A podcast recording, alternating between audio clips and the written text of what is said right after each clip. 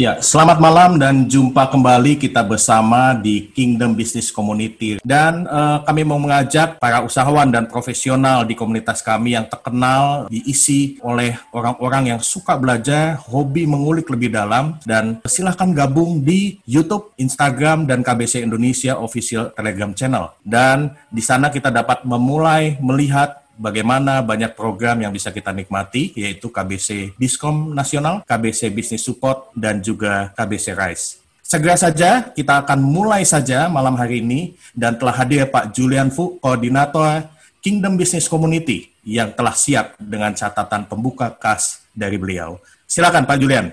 Ya, terima kasih Pak Tommy, dan menyapa juga teman-teman yang katanya hari ini berjuang sekali bergabung dari Australia ya, walaupun perbedaan jam tapi mereka semangat sekali. Dan juga buat teman-teman dari seluruh kota dan negara-negara lain yang juga sudah terima link, ada kemungkinan gabung, silahkan bergabung dan menikmati. Hari ini kita mau mulai dengan satu perspektif dulu, sama seperti topik kita hari ini. Tema mulai dulu aja bukan sekedar tagline dari Tokopedia, tetapi sebagai founder atau co-founder daripada Tokopedia, saya kira Pak William ini memperkenalkan mulai dulu aja nih sebenarnya suara profetis juga buat para pebisnis, suara yang melihat ke masa depan. Karena di tengah-tengah kesulitan, jangan banyak teori, jangan cuma berkeluh kesah, tetapi mulai dulu aja. Ada sebuah power statement yang saya suka sekali dikatakan, a comfort zone is a beautiful place but nothing ever grows there. Anda masa pandemi ini bisa ambil waktu santai di rumah, kelihatannya bagus, enak, lebih mudah gitu ya. Tetapi tidak ada yang tumbuh kalau kita cuma duduk diam saja. Dan mengikuti pembelajaran dari seorang penulis buku The Slight Edge, dikatakan target kita sebenarnya justru harus berpindah from here to there. Hari ini kita akan melihat perjalanan seorang pejuang, Pak William Tanuwijaya, saya sebut bukan sekedar pebisnis, tapi pejuang. Karena beliau sudah menjalani apa yang di, mungkin kita kenal sebagai ranah kesuksesan seorang pebisnis, beliau juga pernah mulai dari from here, titik nol, bahkan mungkin minus.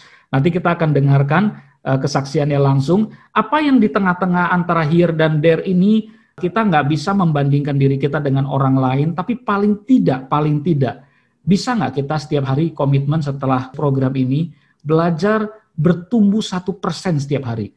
Sebuah survei melakukan penelitian, kalau every day, ya, ada yang bilang belum tahu digital, satu persen aja mulai register, itu satu persen satu hari. Kemudian mulai posting satu persen satu hari, mulai tanya orang satu persen satu hari. At the end of the year, katanya kita bisa punya pertumbuhan tiga puluh tujuh sekian persen. Dalam tiga tahun, seratus persen. Jadi kalau kita lihat sekarang, from here to there ini adalah challenge buat kita malam ini, kenapa dihadirkan topik mulai dulu aja. Supaya pulang dari atau kita setelah selesai mendengar program ini, kita betul-betul take action. What is the one percent yang saya mau tumbuh di situ?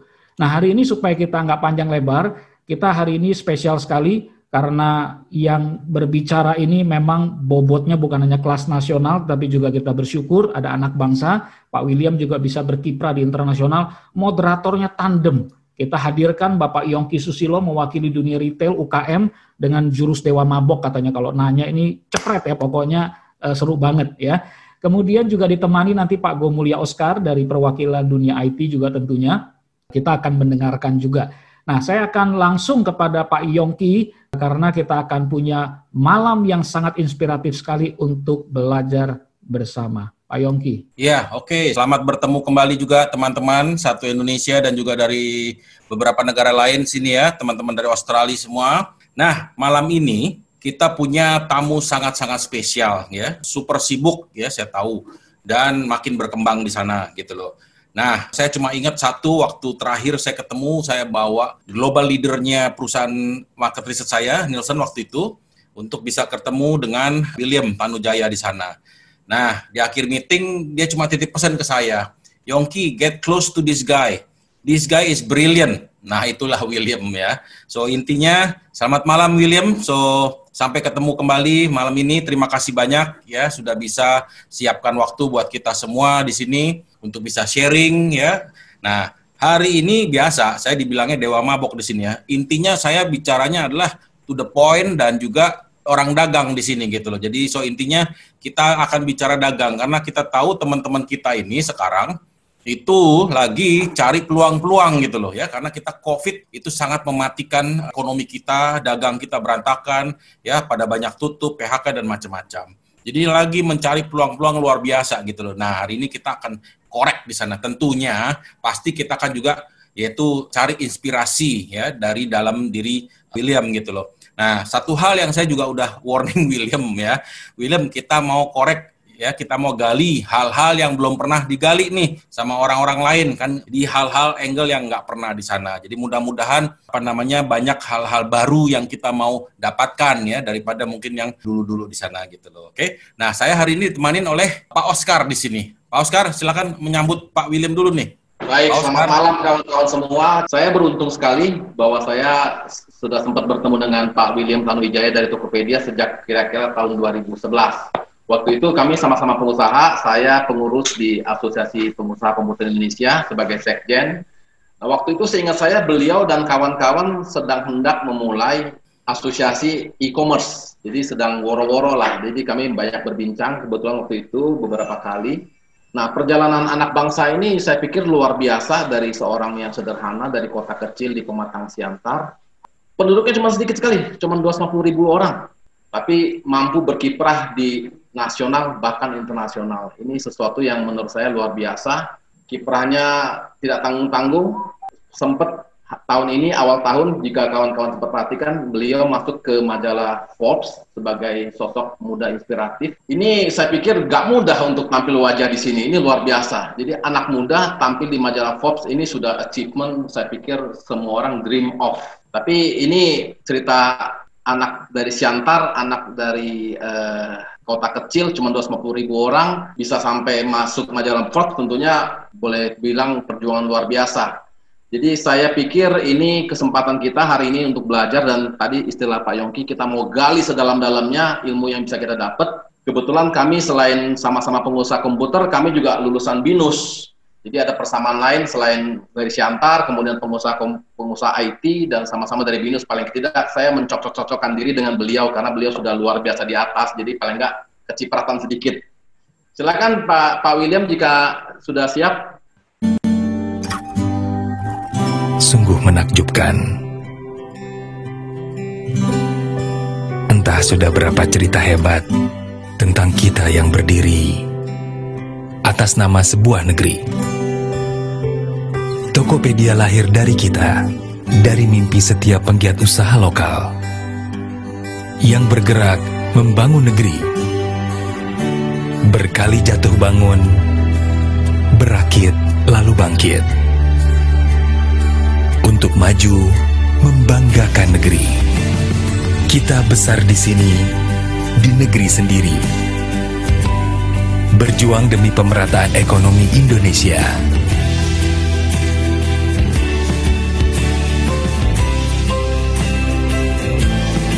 Tokopedia adalah kita. Kita yang bangga, buatan Indonesia. William, you sekarang pada posisi apa namanya di suatu tempat, di suatu uh, waktu di sini ya. Apakah ini sempat terpikir nggak, Will? Ya, waktu dulu sebelum you mulai Tokopedia gitu ya. So, apakah ini memang suatu tempat yang you sudah estimasi uh, berada, atau ini yang geser gitu loh, pada awalnya gitu loh. Jadi cita-cita William sebenarnya waktu lulus sekolah dulu apa sebenarnya gitu ya? Dan sebenarnya passionnya apa? Nah, sampai sekarang ini apakah itu memang you punya path atau sesuatu yang geser? Boleh cerita sedikit nggak pembukaan sebelum kita masuk ke topik yang dagang nanti di situ? Iya, selamat malam Pak Yongki, selamat malam Bapak Ibu semuanya. Uh, senang sekali bisa diundang di sini, sebuah kehormatan. Uh, Pak Yongki, saya nggak pernah kebayang sih, jadi bukan besar dan apa lahir dari keluarga yang latar belakangnya pengusaha, jadi memang tidak ada kebayang cita-cita untuk jadi pengusaha. Jadi tadinya memang ya mengikuti jalan hidup saja, namun ternyata ya jalan hidup itu baik gitu ya, mengantarkan saya punya kesempatan membangun Tokopedia hingga uh, hari ini. Jadi saya ini selalu menganggap diri saya ini seorang pengusaha karena kepepet, entrepreneur by accident, entrepreneur by necessity. Gitu Pak Yongki. Gitu ya, oke. Okay. Jadi di Indonesia memang serba kepepet Pak ya, kalau udah kepepet pasti berhasil, kalau nggak dipepet, waduh, jalannya lebih beda di sana ya. Will, tetap ya Will, kalau saya percaya pasti ada orang yang menginspire you itu. Siapa ini gitu loh? Apakah Jack Ma atau siapa ya? Kedua, apa yang menginspire you gitu loh? Ya. Um, saya selalu merasa bahwa perjalanan hidup saya ini saya bertemu dengan dua hal. Pertama, belajar tentang kegigihan. Yang kedua itu bahasa Inggrisnya serendipity, bahasa Indone- bahasa Indonesianya mungkin jodoh. Jadi banyak sekali saya terinspired dengan uh, sosok-sosok besar, mulai dari Bung Karno, termasuk uh, tadi Jack Ma, uh, Masayoshi Son, gitu. Banyak sekali sosok-sosok yang saya baca kisahnya dari uh, buku atau dari internet, termasuk pendirinya Google, dari latar belakang yang sangat beragam, dari latar belakang yang sangat berbeda. Perjuangannya pun berbeda, namun kisah penggalan hidup mereka, perjuangan mereka itu sangat menginspirasi. Jadi dalam perjalanan hidup saya pun di momen-momen kegagalan atau momen-momen persimpangan jalan, cerita-cerita perjalanan mereka atau bahkan kadang kalimat-kalimat yang mereka pernah ucapkan itu menjadi sebuah inspirasi yang luar biasa buat saya. Kalau mengenai inspirasi Tokopedia dari mana, uh, mungkin boleh saya ceritakan sedikit latar belakang saya dan sedikit perjalanan kenapa sih bisa sampai membangun Tokopedia.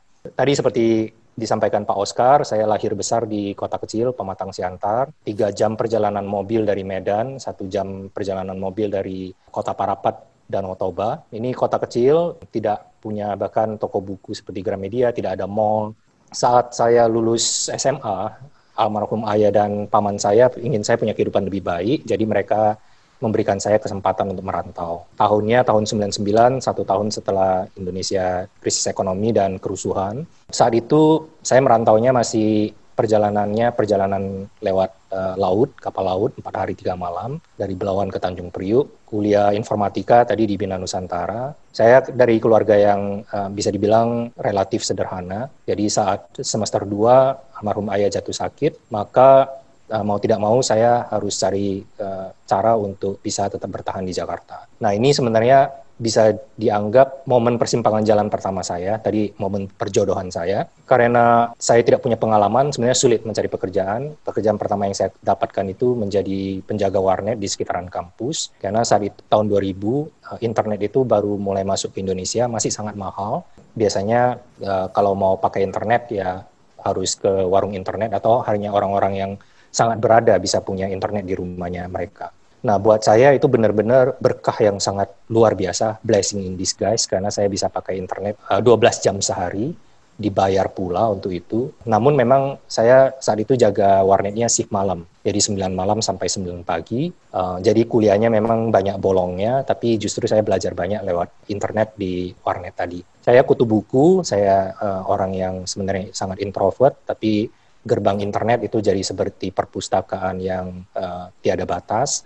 Saya belajar banyak sekali, dan saat saya lulus kuliah, saya sangat ingin bekerja di perusahaan uh, internet yang saya kagumi, seperti Google atau Facebook. Tapi ya tadi, saya paspor pun tidak punya, tidak bisa berbahasa Inggris, tidak bisa, tidak pernah ke luar negeri.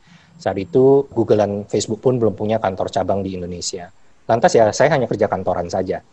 Perjalanan hidup mengantarkan saya kemudian melihat peluang. Di tahun dua ribu tujuh, saya melihat bahwa apa semakin banyak pengguna internet, termasuk saya makin uh, hari makin aktif menggunakan internet dan makin lama makin murah uh, akses ke internet. Namun saya melihat ada ketimpangan yang sangat luar biasa di Indonesia. Dengan tujuh belas ribu pulau, uh, infrastruktur sangat sulit dibangun merata. Jadi kalau seperti pengalaman uh, saya di masa kecil, misalnya mau beli buku, pasti di Siantar jumlahnya sangat terbatas, harus ke kota Medan. Dan ketika saya merantau ke Jakarta, saya menyadari di Jakarta jumlah barang yang kita bisa beli itu uh, tentunya pilihannya sangat kaya gitu ya, tapi juga harganya itu ternyata lebih murah di Jakarta dibandingkan di Medan, lebih murah di Medan dibandingkan di Pematang Siantar. Jadi agak menyedihkan Indonesia di mana kota kecil pendapatannya justru lebih sedikit, tapi untuk harga yang relatif mereknya sama justru harus merogoh kocek yang lebih dalam untuk bisa membeli barang tersebut. Karena tadi logistik di Indonesia ini tidak mudah dengan tujuh belas ribu pulau. Di sisi lain, saya juga melihat bahwa walaupun pepatah mengatakan ibu kota lebih kejam daripada ibu tiri, saya yang saat semester dua ada pilihan pulang kembali ke kampung halaman atau harus bertahan hidup di ibu kota Jakarta, saya memilih harus berjuang di Jakarta karena saya menyadari kesempatan di Jakarta jelas jauh lebih besar dibandingkan Kota Medan. Kota Medan jelas jauh lebih besar dibandingkan uh, Pematang Siantar. Buat saya ini uh, bisa jadi lingkaran setan yang sangat berbahaya, karena kalau putra-putri Indonesia terbaik terus membangun Indonesia dari kota besar, maka uh, pemerataan kesempatan itu tidak akan pernah terjadi, maka ini akan jadi lingkaran setan yang tiada putusnya. Saya melihat uh, belajar dari tadi uh, cerita-cerita kesuksesan pendiri perusahaan internet di berbagai negara, mereka bermodal kreativitas, menggunakan internet, bisa menghubungkan jutaan bahkan miliaran orang di uh, platform internet dan uh, bisa memiliki kepercayaan satu sama lain. Lantas saya pikir kalau kita bisa juga membangun kepercayaan antara orang-orang Indonesia yang tidak bisa bertemu, ini akan sangat membantu sehingga semua orang bisa punya kesempatan yang sama. Nah, idenya sudah dapat, tapi karena tadi um, tidak berasal dari keluarga yang uh, berada, saya tidak punya modal. Dan kebetulan ayah saat itu kena kanker, jadi saya juga tulang punggung satu-satunya. Lantas saya terinspirasi dari pendiri Google dan Facebook. Saya baca cerita mereka, mereka bahkan drop out dari kuliah mereka, tapi kok bisa mendirikan industri yang begitu besar. Ternyata mereka mencari pemodal uh, yang percaya akan ide mereka. Maka saya juga berusaha mencari pemodal untuk memodali uh, ide uh, Tokopedia tadi. Um, perjalanan kemudian mengantarkan lagi ke momen kegagalan berikutnya. Selama dua tahun kami berusaha mencari modal, tapi terus gagal. Rata-rata orang saat itu, calon pemodal, pasti menanyakan tentang rekam jejak industrinya, kalau tidak ya rekam jejak saya pribadi. Rekam jejak industri dalam arti, coba sebutkan misalnya satu saja orang Indonesia yang menjadi sukses atau kaya atau berhasil karena mereka bisnisnya bisnis teknologi atau bisnis internet. Sayangnya memang kita belum punya kisah sukses, belum ada sosok seperti Nadiem dan uh, kawan-kawan di uh, tahun tersebut. Um, beda dengan misalnya tadi di China ada Jack Ma, di Jepang ada Tani, di Amerika ada banyak sekali Jeff Bezos, Sergey Brin, Larry Page, Mark Zuckerberg, dan seterusnya. Um, kemudian biasanya pasti ada pertanyaan retoris bahwa, bahwa Indonesia ini adalah pasar yang sangat terbuka dan hanya masalah waktu, semua raksasa-raksasa global pasti akan masuk ke Indonesia. Bagaimana mungkin perusahaan Indonesia bisa melawan mereka? Mereka punya uang begitu besar, teknologi yang begitu maju, talenta yang lebih uh, mumpuni. Jadi kembali, soal rekam jejak industri benar-benar tidak ada. Dan pastinya akan, karena rekam jejak tidak industri tidak ada, pasti uh, dilihat rekam jejak uh, peng, calon uh, uh, pengusahanya seperti apa. Uh, biasanya pasti standar ya, latar belakang keluarga. Tadi satu-satunya tinggal latar uh, punggung keluarga, ayah tidak bisa bekerja karena kanker, ibu hanya ibu rumah tangga, masih di kampung halaman. Adik saat itu bahkan sedang uh, cuti kuliah karena masalah biaya. Dan kalau saya gagal dengan latar belakang keluarga seperti itu, maka siapa yang akan bisa apa, mengganti rugi dan seterusnya. Pasti ditanyakan juga dengan latar belakang pendidikan. Tadi saya uh, dari universitas swasta, bahkan kalau digali lebih dalam ya kebanyakan bolos, tidak punya I P K yang baik. Saya sendiri menganggap saya lulusan warnet, maka saya berbeda bukan lulusan Harvard, M I T, atau bahkan bukan lulusan universitas yang dianggap bergengsi di Indonesia seperti I T B atau Universitas Indonesia atau uh, U G M. Dan pasti akan menanyakan latar belakangnya pernah jadi pengusaha atau tidak, atau kalau sekarang kerja kantorannya di bidang apa. Saya tidak pernah kerja di perusahaan yang sangat besar atau multinational company. Company paling tinggi posisi uh, manager dengan uh, tim yang sangat kecil, tim tiga orang, jadi uh, very small. Dan bukan dari latar belakang pengusaha, jadi memang sama sekali tidak punya rekam jejak. Jadi memang wajar sih bahwa uh, tidak ada yang percaya dan gagal terus. Um, namun saya merasa saya sangat beruntung, jadi ada satu momen yang mengubah hidup saya. Ini adalah momen di mana saya justru ter- ketemu tujuan hidup saya, yaitu ketika saya bertemu seorang calon pemodal dan dia memberikan saya nasihat, William, kamu masih muda, muda itu cuma sekali, jadi jangan sia-siakan masa muda kamu. Role model kamu seperti orang-orang yang kamu idolakan, semuanya adalah orang-orang spesial. Uh, Jack Ma, Sergey Brin, Larry Page, mereka orang spesial. Kamu orang biasa-biasa saja, jadilah mimpinya pun yang biasa-biasa saja, carilah yang lebih realistis. Saat itu, itulah momen di mana saya ketemu tujuan hidup saya. Karena saya merasa bahwa saya ingin membangun sebuah media, sebuah platform di mana semua orang bisa punya kesempatan yang sama. Tapi saya sendiri ketika mau memulai bisnis pertama saya, semua orang juga menanyakan tentang masa lalu dan hampir uh, jarang sekali orang yang menanyakan sebenarnya visinya seperti apa. Um, dari latar belakang yang saya serang, senang, senang membaca, saya melihat di Amerika, saya, saya saat itu iri, iri sekali. Di Amerika itu ada konsep namanya American Dream, bahwa uh, tidak tidak tidak peduli kamu latar belakangnya apa, uh, uh, latar belakang ekonominya apa, dari keluarga apa, itu tidak penting. Yang penting itu visi kamu ke depan, American Dream.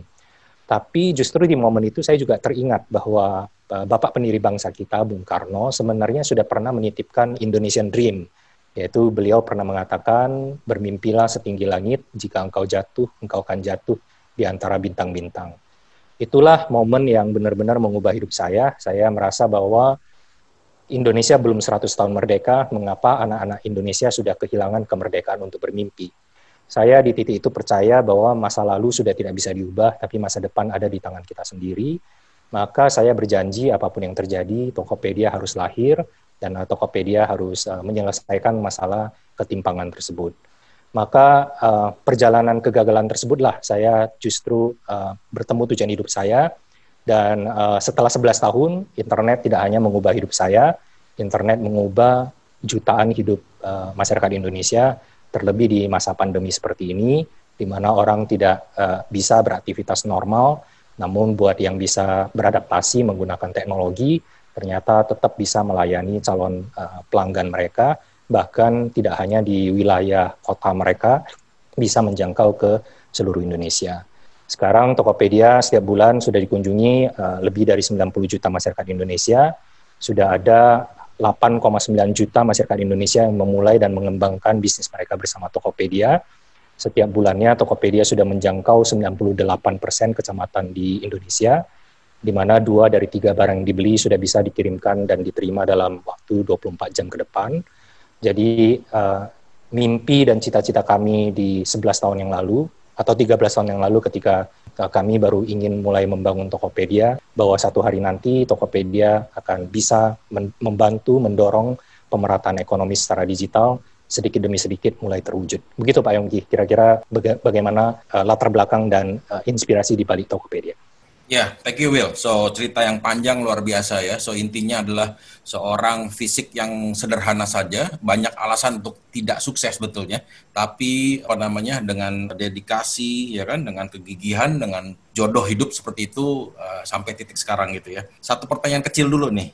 Who help you? Siapa yang bantu Anda sebenarnya? Kalau you ditunjuk, menunjuk satu satu orang ataupun siapa yang paling uh, berjasa membantu, siapa Will? Um... Jadi tadi titik-titik jodoh itu saya tidak bisa bilang hanya satu yang berjasa, jadi rangkaian uh, seperti naik tangga gitu ya. Mm-hmm. Tanpa almarhum ayah dan paman yang memberikan saya tiket untuk merantau ke Jakarta, saya mm-hmm. tidak akan punya kesempatan uh, berada di kota besar sehingga punya pandangan ada akan adanya ketimpangan. Tanpa mm-hmm. adanya pen, pemilik warnet yang memberikan saya ke anak-anak muda yang tidak punya pengalaman kerja untuk bekerja apa, part time di sana, saya tidak akan berkenalan dengan internet. Tanpa bertemu dengan co-founder saya, Leon, gitu, saya tidak akan uh, uh, bekerja di kantor di mana sebelum saya memulai Tokopedia, dan uh, uh, bisa memulai uh, uh, apa, uh, ide ini bersama dengan Leon. Tanpa investor pertama yang mempercayai kami, uh, kami tidak akan pernah punya tiket untuk bahkan memulai mimpi ini.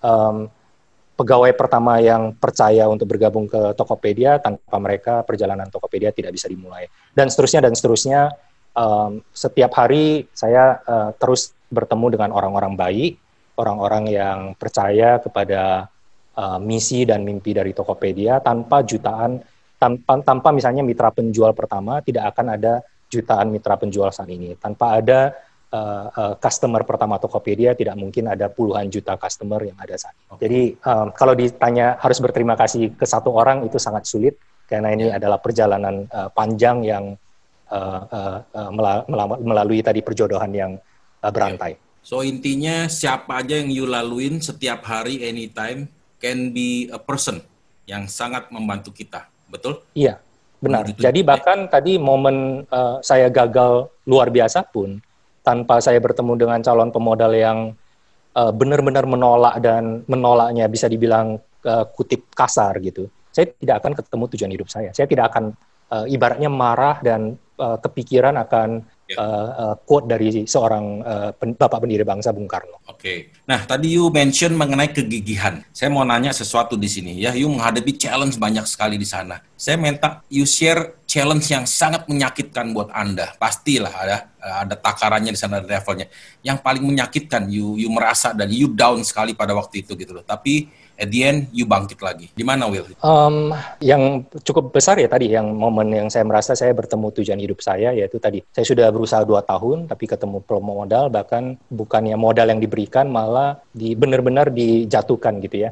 Bahwa ini tidak mungkin, udahlah mimpi di, jangan mimpi di siang bolong, carilah mimpi yang lebih realistis. Itu juga, itu salah satu yang uh, menurut saya paling besar, yang uh, membuat saya benar-benar uh, menemukan tujuan hidup. Tapi misalnya, um, banyak sekali kegagalan lainnya, misalnya saat kita mau memulai Tokopedia pun hal pertama yang saya lakukan itu cari pegawai karena bisnis teknologi itu kan mengenai manusia ya, bukan teknologinya, karena teknologi harus dibangun, yang membangun itu manusia. Saya dan Leon berdiri dua hari di kampus saya, berusaha meyakinkan di Job Expo, meyakinkan mahasiswa yang baru lulus untuk bergabung. Dua hari itu kita bisa dibilang ya tepok nyamuk, tidak satupun hmm. mahasiswa yang mendaftar. Di depan kami ada booth bank terbesar Indonesia, dijaga oleh S P G seperti itu. Dalam dua hari ada mungkin ribuan yang melamar, kami di sana tidak tidak mendapatkan satupun. Jadi ini bisa dibilang momen yang bisa dibilang mustahil gitu ya. Lantas bagaimana kalau kita tidak bisa meyakinkan satu orang pun bergabung, bagaimana bisa mendirikan Tokopedia? Tapi dari sana kemudian belajar hal baru. Di momen lain, misalnya tahun dua ribu sepuluh, saya tahu bahwa Tokopedia ini harus membuka uh, diri kepada globalisasi. Artinya, saya juga harus cari investor dari luar agar saya bisa dapat transfer teknologi, transfer ilmu. Dan um, beruntung tahun dua ribu sepuluh Indonesia mulai dipandang karena ada artikel di TechCrunch yang mengatakan ini adalah sebuah media yang mengcover tentang perjalanan startup di seluruh dunia. Dan ada artikel yang mengatakan bahwa Indonesia ini tambang emas berikutnya setelah China dan India. Jadi kalau investor sudah telat di Amerika, sudah telat di China, sudah telat di India, larilah ke Indonesia karena di Indonesia Jakarta adalah ibu kota Twitter, Facebook penggunanya ketiga terbesar di dunia saat itu, dan uh, ini adalah pasar yang sangat menarik, investasilah di Indonesia. Dan berbondong-bondong, tiba-tiba tahun dua ribu sepuluh pemodal Ventura dari Amerika datang, buat saya, gila ini momentum luar biasa, uh, kesempatan saya untuk bisa naik kelas. Tapi um, itu kesempatan saya pertama untuk ketemu pemodal luar, baru bertemu mereka lima menit, sudah diusir, uh, dan mereka mengatakan, William kamu ngomong apa? Uh, kami nggak ngerti yang kamu mau sampaikan, kamu sudah menyia-nyiakan waktu kami, gitu. Karena saya tentunya belajar bahasa Inggris di S M P, S M A, dan uh, ini kuliah, tapi kan belajarnya mungkin ya sekedar mengerti dalam membaca, uh, sedikit uh, menulis, dan uh, berbahasa Inggris itu ya sangat terbata-bata, uh, dan tidak pernah punya pengalaman untuk conversation sehari-hari. Tapi ya dari momen-momen kegagalan itulah saya uh, justru terpacu belajar bahwa kalau hari ini nggak bisa dan ini jadi kelemahan hari ini, ya harus uh, jadi momentum untuk uh, mempelajari kelemahan kita agar satu hari nanti uh, hal tersebut uh, kita minimal uh, cukup kuasai seperti itu. Yeah. Jadi ya kalau ditanya momen kegagalannya banyak sekali, jadi saya selalu mengatakan saya ini orang yang sangat beruntung karena saya di usia yang relatif sangat muda sudah diberikan kesempatan gagal yang begitu banyak, sehingga saya juga bisa uh, uh, punya kesempatan untuk memperbaiki diri dan mendapatkan kesempatan untuk mengubah kegagalan tersebut menjadi pembelajaran hidup yang luar biasa. Ya, oke. Okay. Will, saya minta tips sedikit nih, Will. Dua atau tiga ya. Ini investor, you udah ngalamin kegagalan dengan para investor, tapi at the end, you udah mestinya udah tahu sekarang cara berpikirnya mereka. Jadi, you gampang nembaknya sekarang. Apa sih investor ini mikirnya tiga terhadap terhadap uh, apa namanya tech kita gitu loh. Iya, um, balik jodoh-jodohan ya. Jadi saya mungkin bertemu dengan ratusan investor dan yang berhasil ya cuma hitungan tangan, hitungan jari gitu ya. Jadi dan momen-momen keberuntungan saya itu tadi ya seperti naik tangga. Sampai tujuh tahun pertama saya setiap tahun bisa dibilang fundraising berhasil meyakinkan investor yang kemudian investasi.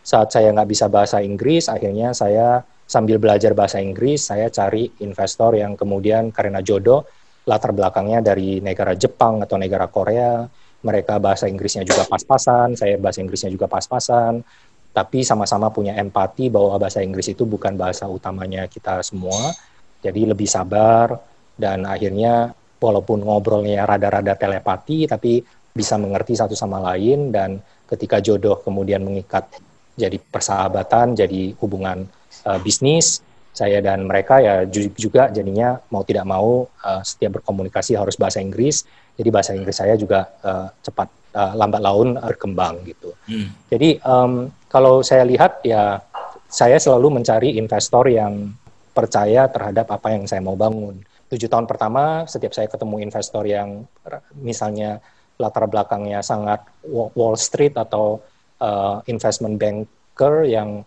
pertanyaannya itu tentang angka, saya membangun bisnis plan saja tidak tahu caranya bagaimana. Saya biasanya ya belajar juga dari kegagalan-kegagalan tersebut. Saya waktu ketemu mereka, mereka akan keluar istilah-istilah yang tidak pernah saya tanya, dengarkan sebelumnya, saya akan catat pertanyaan mereka itu apa, dan saya akan bilang, saya akan kumpulkan datanya dan saya akan kirimkan melalui email. Dan setelah itu saya akan Google istilah-istilah tersebut. Apa sih artinya, misalnya kohort lah, bahasa-bahasa bisnis yang asing di telinga saya, tidak pernah saya pelajari sebelumnya. Saya uh, tidak pernah uh, S dua dan seterusnya. Jadi buat saya, uh, saya merasa generasi kita ini generasi paling beruntung. Karena adanya Google itu ya kita bisa belajar apa aja gitu. Jadi itu juga satu berkah yang luar biasa. Tapi biasanya nggak nyambung. Jadi walaupun saya ketemu datanya, saya bales, karena yang mereka cari itu angka. Nah, saya kebetulan tujuh tahun pertama, itu saya bisa dalam perjalanan uh, uh, panjang, kemudian uh, jodoh, bertemu dengan orang-orang yang dulunya itu memulai bisnis. Dan mereka dulunya itu memulai bisnis, juga tahu bagaimana awalnya itu mereka nggak punya apa-apa mungkin. Ada yang mulainya dari negatif, ada yang mulainya tanpa punya apa-apa, tapi dari dengan perjuangan uh, yang gigih, punya sebuah mimpi yang luar biasa besar dan dipegang teguh, dan mimpi itu secara konsisten dibangun dan akhirnya menjadi kenyataan. Jadi ya, mungkin sebagian di antara mereka juga melihat kemiripan atau melihat masa lalu mereka di uh, diri saya, akhirnya ya modalnya itu modal percaya saja gitu. Tidak uh, modal uh, bisnis plan atau uh, hitam di atas putih atau uh, sebuah perhitungan Uh, matematis yang uh, make sense buat mereka untuk investasi. Tapi tentunya di di, di skala besar Tokopedia uh, saat ini misalnya ya, uh, saya punya tim, punya tim yang memang bisa berbicara bahasa-bahasanya investor. Soal kalau menanamkan investasi sekarang, prospeknya seperti apa, nanti return-nya akan seperti apa. Nah itu udah bahasa-bahasa alien yang tidak saya kuasai, tapi pada akhirnya uh, tentunya saya selalu percaya dalam perjalanan ki, uh, hidup kita, khususnya menjadi pemimpin, kita ini harus uh, menciptakan pemimpin-pemimpin yang lebih baik dari diri kita, dan termasuk melingkari diri kita dengan orang-orang terbaik. So, intinya dengan investor itu nggak ada jalan cepat ya? You have to go through all this ya? Dari seratus tuh mungkin cuma beberapa doang yang jodoh, betul? Nggak ada jalan cepat pokoknya, betul? Iya, semuanya, nggak cuma investor, jadi semuanya.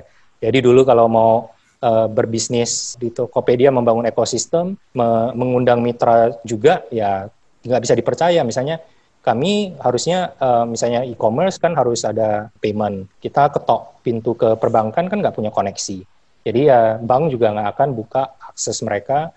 Jadi awalnya itu manual semua, awalnya ya uh, semua serba manual, kita harus bangun. Tadi masa lalu tidak bisa diubah, masa depan kita, ada di tangan kita sendiri. Kalau kita tidak punya rekam jejak, ya satu-satunya jalan ya bangun rekam jejak kita. Oke, saya mau masuk ke dunia dagangnya Tokopedia di sini ya. Cuma sebelum ke sini, saya banyak sekali ya mendengar dan saya tahu sendiri ya, William. So intinya ini Tokopedia adalah e-commerce yang berbeda dengan yang lain. You punya nilai-nilai khusus ya. Saya dengar kan teman-teman saya juga ada yang join you di sana di level yang tinggi juga di sana. Intinya you are different ya from the other sana. Anda punya nilai-nilai ya yang membela juga mungkin Uh, apa ya uh, bangsa kita gitu ya, ada nilainya di sana gitu loh. Nah kira-kira boleh cerita sedikit nggak nilai-nilai apa yang kita pegang ya sebagai Tokopedia against e-commerce kanan kiri kanan kiri, meskipun ya mungkin investor kita juga luar negeri gitu ya, tapi you you kukuhkan di sini gitu loh bahwa kita adalah Indonesia di sini. Cerita sedikit ya, boleh nggak? Hmm. Tadi karena memang Tokopedia ini bukan dibangun karena tiba-tiba punya ilham uh, pengen bangun bisnis dan pengen Uh, jadi nomor satu di dunia uh, dalam kategori tertentu, tapi lahirnya karena kegelisahan, lahirnya karena melihat masalah, maka um, misi itulah yang terus menjaga filosofi-filosofi yang kemudian lahir di Tokopedia. Hmm. Misalnya, um, filosofi yang kita pegang teguh, kami percaya di Tokopedia kami hanya bisa berhasil jika kami membantu orang lain menjadi lebih berhasil. Uh, kalau saya uh, selalu menitipkan, kalau ini bisa kita pegang teguh, maka ini sebenarnya model bisnis paling indah di dunia. Jadi contohnya di Tokopedia sudah sebelas tahun, kita tidak pernah satu kali pun itu terpikir untuk uh, akan ikut jualan sendiri. Jadi um, kami ini bukan mall, kami ini bukan, kami ini seperti kota, kami ini seperti negara. Um, semua orang punya kesempatan yang sama, silakan bangun bisnis Anda, dan uh, Tokopedia tidak akan pernah berkompetisi dengan Anda. Kita bisa lihat uh, per, misalnya model bisnis uh, serupa e-commerce di berbagai negara, kebanyakan ya dia modelnya seperti department store. Artinya dia punya tempat platform yang besar, orang boleh menitipkan jualan di tempat dia, tapi kalau dia melihat sebuah produk uh, laku sekali, akhirnya dia ikutan jualan dengan uh, tentunya margin yang lebih baik, dan tentunya lama-lama mitranya itu tidak mungkin bisa berkompetisi dengan dia. Atau bahkan ada yang benar-benar membangun hulu ke hilir. Bahkan misalnya kita bisa lihat di Amerika saat ini kan uh, uh, pendiri Amazon pun dipanggil oleh uh, pemerintah karena dianggap uh, sudah memonopoli hulu ke hilir, bahkan semuanya itu dia kuasain sendiri, dia punya uh, logistik hulu ke hilir, dia bahkan uh, punya banyak sekali pabrikan yang uh, white label, punya uh, brand-brand yang uh, tadinya uh, nitip jual di tempat dia, tapi sekarang dia uh, punya brand dia sendiri yang luar biasa murah, dan uh, luar biasa kompetitif. Jadi buat saya um, itu tidak pernah jadi cita-cita kami. Jadi setiap ada ide bisnis baru, kami akan tanya, uh, ini akan membantu uh, mendorong misi kita tidak? Memeratakan perekonomian di Indonesia, atau justru uh, uh, mengambil uh, porsi dari kesempatan orang lain. Nah, lewat ke, ke filosofi-filosofi seperti itulah, akhirnya kami Uh, bisa tetap berada di track yang kami ada. Bahkan misalnya setelah mendapatkan pendanaan sampai miliaran dolar pun, strategi kami kan bisa bisa banyak ya. Misalnya kebanyakan pasti akan berpikir ekspansi ke luar negeri, karena Indonesia sudah jadi, uh, uh, ibaratnya sudah mulai uh, mendapatkan kepercayaan pasar yang luar biasa, saatnya minimal ekspansi ke Asia Tenggara. Jadi kalau pasarnya tadi dua ratus tujuh puluh juta penduduk, kembangkanlah jadi enam ratus juta penduduk. Ya. Tapi buat kami, kami melihatnya ekspansi ke uh, Bangkok misalnya, dengan ekspansi ke uh, Banyuwangi, uh, effortnya itu sama saja. Dan tapi kalau kita ekspansi ke Bangkok, cita-cita kami ini tidak lebih cepat terwujud. Kalau kita ekspansi ke Banyuwangi akan lebih cepat terwujud gitu. Hmm. Khususnya mimpi yang awal, misi ini pun terus berkembang sih. Apalagi tadi saya merasa hidup ini baik ya, bahwa saya terus diberikan inspirasi-inspirasi baru sehingga mimpi saya itu jadi makin besar. Tahun kemarin misalnya saya membaca artikel, kebetulan saat itu istri sedang mengandung, menanti bayi lahir, saya melihat artikel mengatakan Pulau Jawa diprediksi akan kehabisan air bersih di tahun dua ribu dua puluh empat. Saya juga pada kesempatan tahun yang sama membaca berita bahwa Jakarta jadi kota dengan tingkat kualitas udara terburuk di planet bumi. Jakarta tenggelam sepuluh sampai lima belas sentimeter setiap tahunnya. Jadi buat saya itu luar biasa mengerikan. Anak saya lahir, dua ribu empat puluh itu dia baru berusia sembilan belas tahun, dia sudah akan kehilangan akses terhadap air bersih, kehilangan akses akan uh, udara bersih, maka mimpi itu pun jadi semakin urgent, semakin genting gitu ya. Kalau bukan kita yang memulai, kalau bukan hari ini uh, kita mulai, siapa lagi? Gitu. Jadi makanya itu kami pun setelah dapat pemodalan begitu besar, tidak ada kepikiran untuk ayo kita ekspansi ke negara lain, tapi kita juga malah bicara, ayo kita ekspansi makin ke dalam Indonesia, sehingga yang uh, belum terjangkau itu lebih cepat kita bisa majukan. Oke, okay. Will, saya mau nanya, you tadi hampir sepuluh juta ya pedagang, istilahnya juga udah lama, you pasti pegang data mereka, ya you ada feeling lah mengenai karakter berdagang mereka. Saya pengen tanya nih, apa sih karakter pedagang Indonesia ya, you kan marketplace, ya baik ya, yang bagus maupun yang negatif nih gitu loh, supaya hmm. kita juga tahu ya karakter dagang Indonesia nih apa nih pedagang-pedagangnya gitu ya, ada yang suka curang ya, tapi ada juga yang bagus gitu loh, supaya kita bisa menilai di sini. Benar sekali, saya sangat beruntung kembali bisa belajar dari ibaratnya hampir sepuluh juta entrepreneur yang ada ya. Latar belakang mereka sangat berbeda, cara pandang mereka sangat berbeda, namun yang uh, berhasil, semua yang berhasil, benang merahnya itu kalau saya lihat sama-sama pejuang. Ya tadi uh, sama seperti saya sendiri kalau refleksi balik punya filosofi namanya semangat bambu runcing, mengambil perjalanan para pejuang kemerdekaan Indonesia untuk memerdekakan diri. Mereka saat itu dibilang berjuangnya itu modal bambu runcing saja. Buat saya perjuangan dengan bambu runcing itu melambangkan tiga hal. Yang pertama itu keberanian. Jadi keberanian untuk memulai. Uh, kedua itu kegigihan, bahwa walaupun uh, ya mana mungkin sih bisa bertarung melawan persenjataan canggih dengan bambu runcing kalau tidak modal kegigihan. Yang ketiga itu harapan. Jadi kalau dulu kan uh, pejuang kemerdekaan kita, walaupun nyawa jadi taruhan, harapannya itu Indonesia merdeka. Walaupun saya mati, uh, tidak apa-apa, perjuangan ini akan terus diperjuangkan, dan nantinya satu hari nanti Indonesia akan merdeka, anak cucu kita juga akan merasakan. Saya melihat uh, benang merahnya itu sama persis. Jadi semua uh, entrepreneur yang berhasil, itu punya tiga hal tadi. Mereka pasti berani, berani untuk minimal memulai. Um, apapun latar belakang mereka, apapun momennya uh, mereka, mereka itu pasti memulai. Dan kalau sudah memulai, itu pasti akan jatuh. Namanya bisnis itu, kecil atau besar, pasti lebih banyak gagalnya, lebih banyak jatuhnya. Dan itulah momen uh, uh, uh, penentu. Yang bisa bangkit itu pasti yang punya kegigihan. Mau jatuh sepuluh kali, dia bangkit sebelas kali. Mau jatuh sepuluh ribu kali, dia bangkit seribu satu kali. Selalu seperti itu. Dan saya kalau lihat lagi benang merahnya, kenapa mereka gigih? Itu biasanya punya harapan.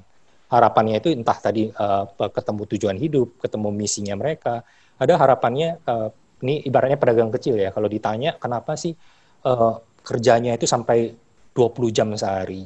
Biasanya itu harapannya itu harapan-harapan yang uh, uh, bukan tentang dirinya mereka. Melihat orang tua mereka sudah tua, mengingat jasa orang tua mereka, tapi hidupnya masih susah, ingin sebelum uh, uh, masih uh, mampu, uh, orang tuanya masih hidup, bisa merasakan tinggal di rumah yang lebih layak. Jadi mimpinya itu, cita-citanya membangun bisnis itu, apapun itu, soal satu hari nanti saya bisa beli rumah yang layak untuk orang tua saya. Ada yang cita-citanya, harapannya, anak saya harus sekolahnya lebih tinggi dari saya. Jadi harapan-harapan itulah yang kemudian saya lihat benang merah yang begitu kuat. Bahwa walaupun mereka gagal, bangun pagi-pagi sekali, mereka ingat kemarin baru saja ditipu orang, kemarin baru saja gagal luar biasa.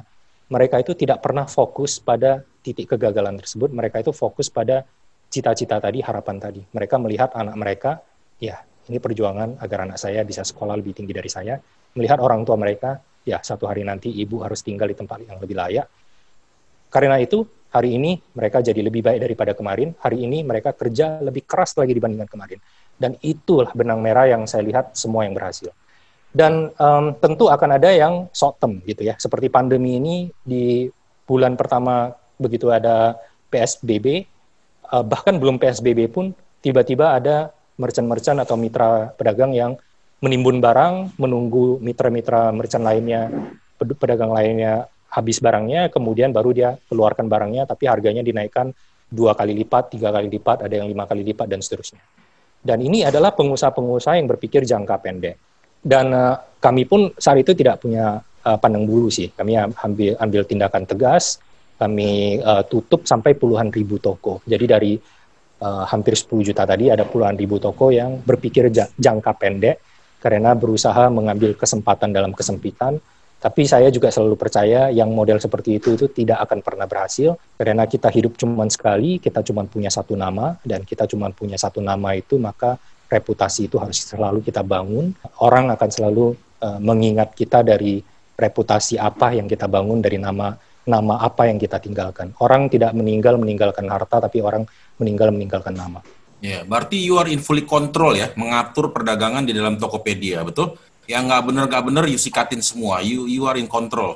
Seperti Boleh. Tadi membangun negara, kami membangun policy, membangun kebijakan yang hmm. dirasakan akan memberikan keadilan yang terbaik. Dalam di Tokopedia kami nilai yang paling kami nomor satunya, kompas pertamanya itu berfokus pada pelanggan. Ini adalah budaya melayani. Yeah. Pelanggan itu kami definisikan sebagai empat pilar: mitra pedagang, pengguna Tokopedia atau calon pembeli atau pembeli. Ketiga itu mitra-mitra partner kami, mulai dari pemerintah sampai logistik, sampai dan seterusnya. Dan keempat itu karyawan kami. Jadi dalam mengambil semua kebijakan, kami itu akan mengambil indikator tadi. Kebijakan kami apakah baik untuk empat pilar tadi.